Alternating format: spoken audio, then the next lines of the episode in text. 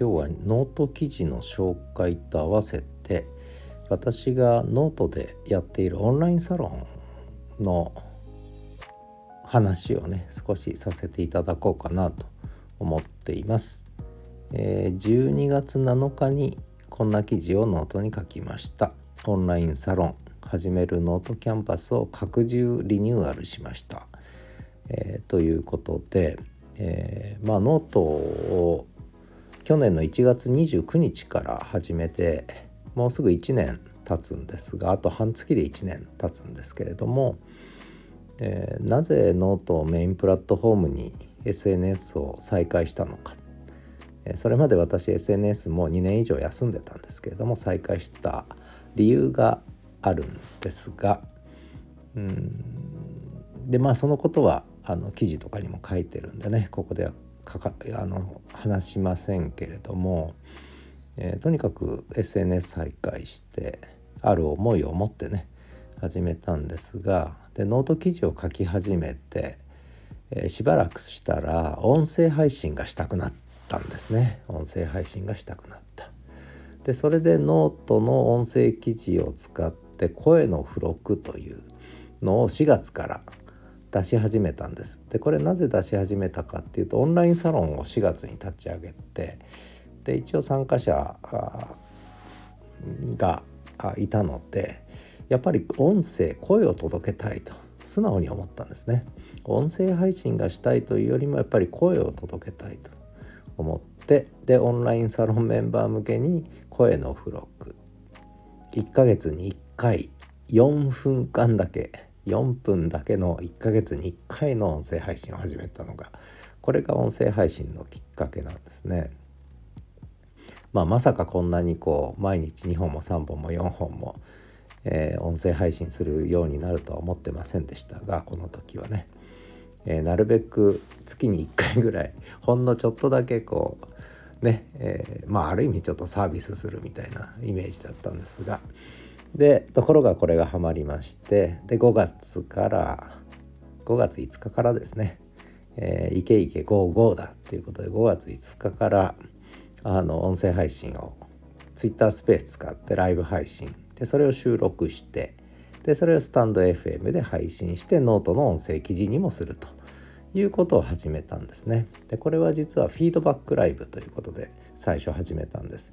つまり自分のそのノートでの SNS 展開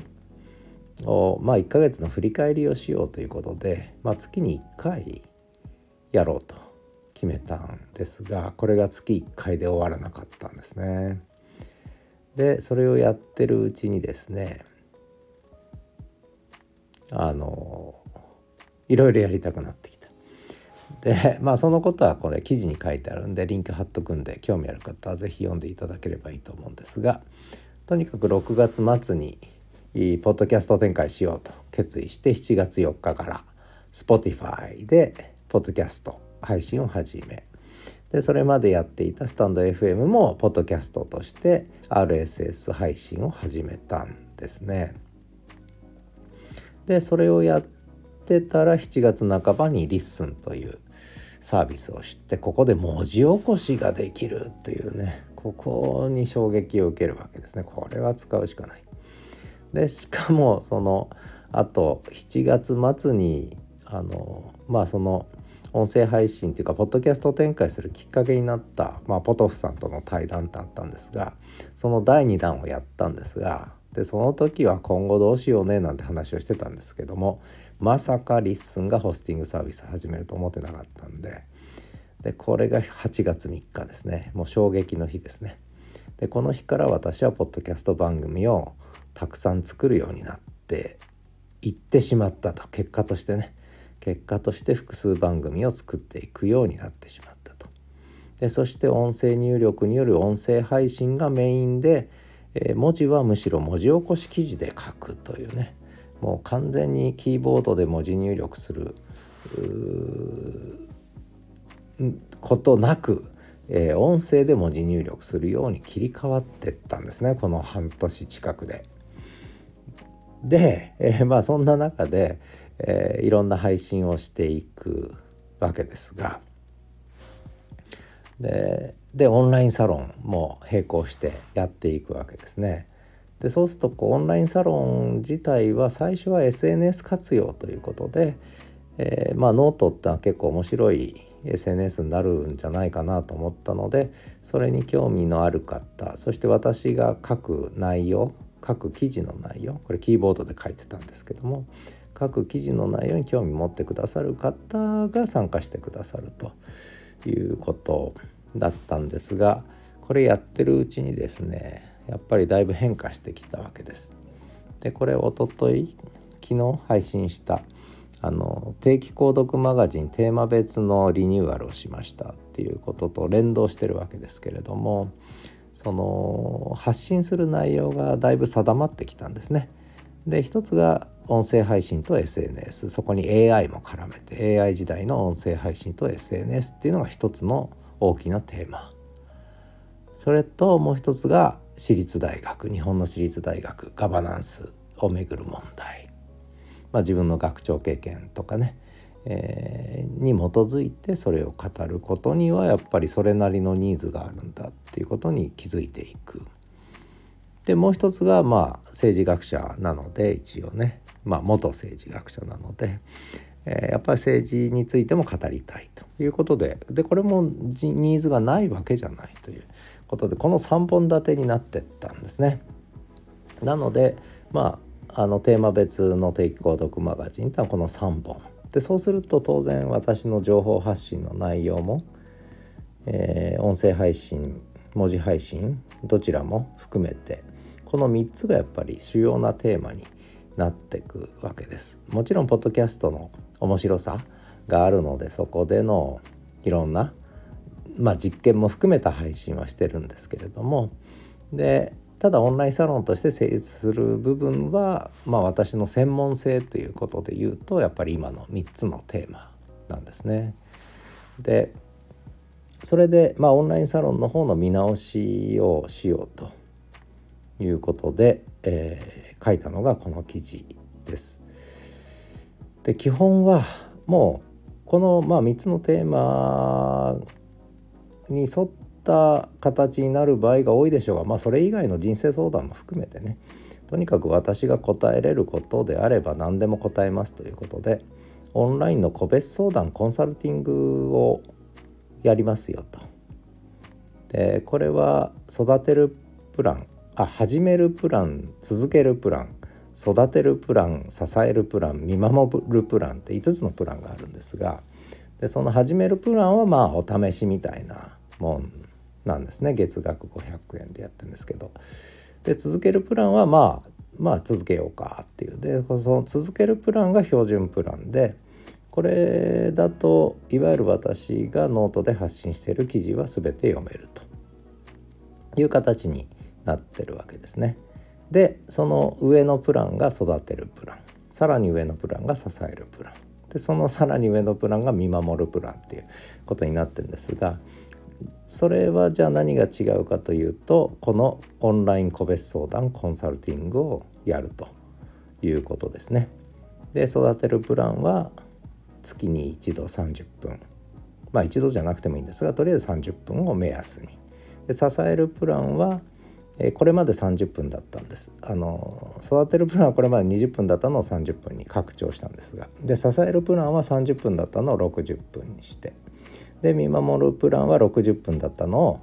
をもう3倍ですね、えー、180分にしたということですねだから育てるプランは20分を30分に支えるプランは30分を60分に見守るプランは60分を180分に拡充したということなんですね。で実際実は今育てるプランが1名支えるプランが1名で見守るプランは参加者いないんですね。で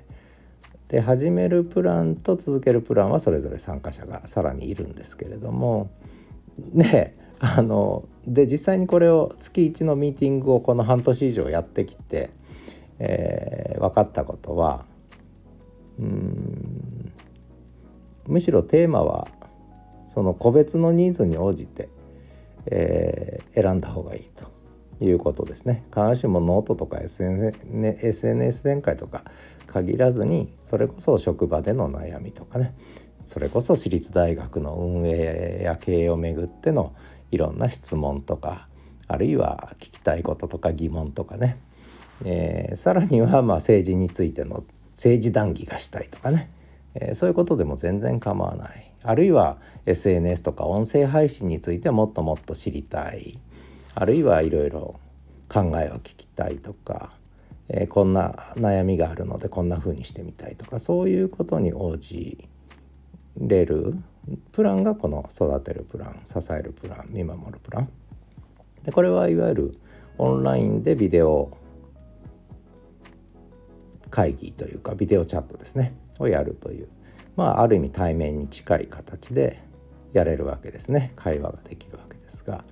ただそれ以前のプランというかな、えー、続けるプラン始めるプランの場合でもまあ Facebook とか他の SNS を使ってね実はやり取りはある程度してるわけですが、まあ、ただオンラインミーティングはないよという形なんですね。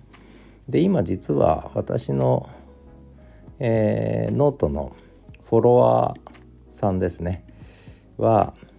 67フォロワーですね昨日1人増えてでこれノートのフォロワーとしてはとても少ないと思いますで私がフォローしてるのは36名フォローさせていただいてるんですがで実際にはここにはノートまだ全然登録しただけで、えー、やってない方結構たくさんいます。で私のリアルなつながりでとりあえずノートの記事が見たくってフォローしてますというね、えー、人が結構いるんですよ。えー、なのでノート上ノートに参加してた人が参加するわけじゃないのでだから最初そのノートの活用をサポートしますよっていうオンラインサロンにしたんですがもうそれはやめてまあもちろんやってもいいんですがあのそのサポートも個別にやってもいいんですがそうではなくてむしろ私が発信してる内容私が答えれるコンサルティングとかアドバイスできるような内容は何でももう受け付けますよっていう形に切り替えたってことです。で、え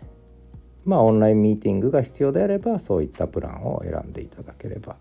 あのそういうミーティングもできるので何かを役に立てるんじゃないかなと思ってるってことです。で何が言いたかったかっていうと、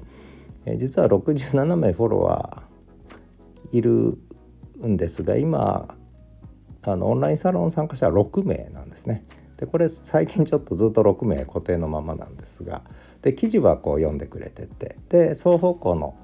えー、オンラインのねビデオミーティングやってる方もいるんですがあのこれは実はフォロワーの約1割ですね。10%がまあオンラインサロンメンバーということで,、えー、で私はそれぐらいで実はいいと思ってるんですね。まあ本当はもう少し割合あってもいいと思うんです。つまりフォロワーの数をこうね1000とか2000とか1万とかするつもりは全くなくてそれこそ本当にノートはオンラインサロンとしてえー、使おうと思ってた部分があるので、えー、そういう意味では何でしょうね。こうある程度少人数で限定された、まあ、世界一小さなオンラインサロンっていうふうに言ってるんですけれどもそこでもう本当にそれぞれのいろんな何て言うかな本当にこう今まで考えてきたけどこれどう考えたらいいんだろうとかねあるいは実際の現場での悩みとかねこれ聞いちゃった方が早いんですよね自分で学ぶよりもね。で多少答えられることはあると思うのでだからそれでまあ私が生きてる間に生きてる間に使ってほしいなというそういう思いがあるんですよね。えー、なるべく墓場に入る時は出がらし出がらしぐらいになってえー、墓場に入りたいんですがまだまだ出がらしになるにはこう中に溜まってるものがたくさんあるというか出せるものがいっぱいあるので、えー、これを全部出していきたいっていう、まあ、そんな思いでやってるということですね。でこのオンラインサロンですけれどもあの今は6名なんですけどまあもうすぐ1年経つんでね。やっぱりちょっと1月末ぐらいまでに10名いなかったらまあちょっとどうしようかなっていうね。もちろん人数の問題じゃないんですがただこう続けるにはそれなりのこうなんでしょうある程度の続ける前提がないと続けれないってあるんでね。やっぱり10名できれば20名ぐらいの方がね参加していただけるといいなとちょっと思ってる部分ですね。少しまあ自分で言うのもなんですけどちょっともったいないと思うんで是非使っていただければいいなというふうに思ってます。でもう少しねそろそろまあオンラインサロンも立ち上げたのが4月でまあ本格的に動いたのは6月以降ですけども、まあ、そういう意味では半年経ちましたしうん